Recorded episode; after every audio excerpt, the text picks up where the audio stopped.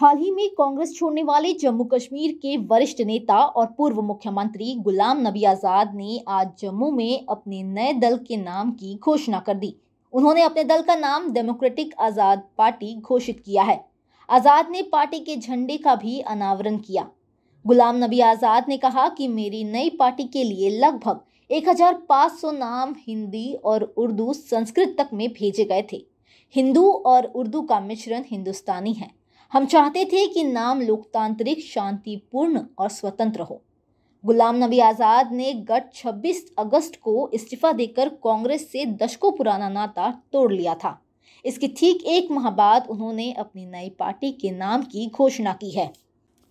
गुलाम नबी आज़ाद ने पार्टी के झंडे को दिखाते हुए कहा कि सरसों का रंग रचनात्मकता और विविधता में एकता को इंगित करता है, सफ़ेद शांति को इंगित करता है और नीला स्वतंत्रता, खुली जगह, कल्पना और समुद्र की गहराई से आकाश की ऊंचाइयों तक की सीमाओं को इंगित करता है।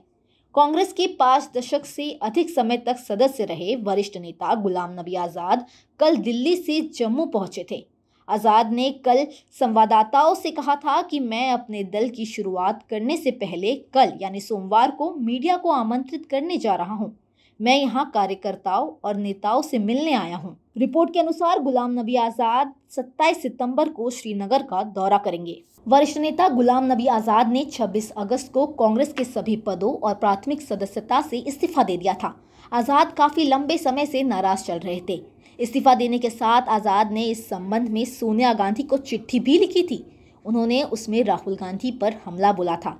उन्होंने खत में राहुल गांधी पर बचकाना व्यवहार करने का आरोप लगाया था और कांग्रेस की खस्ता हालत और 2014 में लोकसभा चुनाव में हार के लिए राहुल गांधी को जिम्मेदार भी ठहराया था।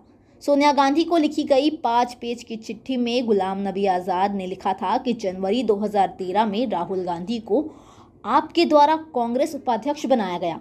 उसके बाद पार्टी में मौजूद सलाह मशवरे के सिस्टम को उन्होंने खत्म कर दिया। सभी वरिष्ठ और अनुभवी नेताओं को साइडलाइन कर दिया गया और बिना अनुभव वाले चाटुकरों की मंडली पार्टी को चलाने लगी। इससे पहले गुलाम नबी आज़ाद ने जम्मू कश्मीर कांग्रेस की प्रचार समिति के अध्यक्ष पद से इस्तीफा दे दिया था। उन्हें उसी दिन इस पद पर नियुक्त भी किया गया था। उन्होंने जम्मू कश्मीर में पार्टी की राजनीतिक मामलों की समिति के सदस्यता से भी त्यागपत्र दे दिया था। वह कांग्रेस से नाराज नेताओं के G23 गुट में शामिल थे।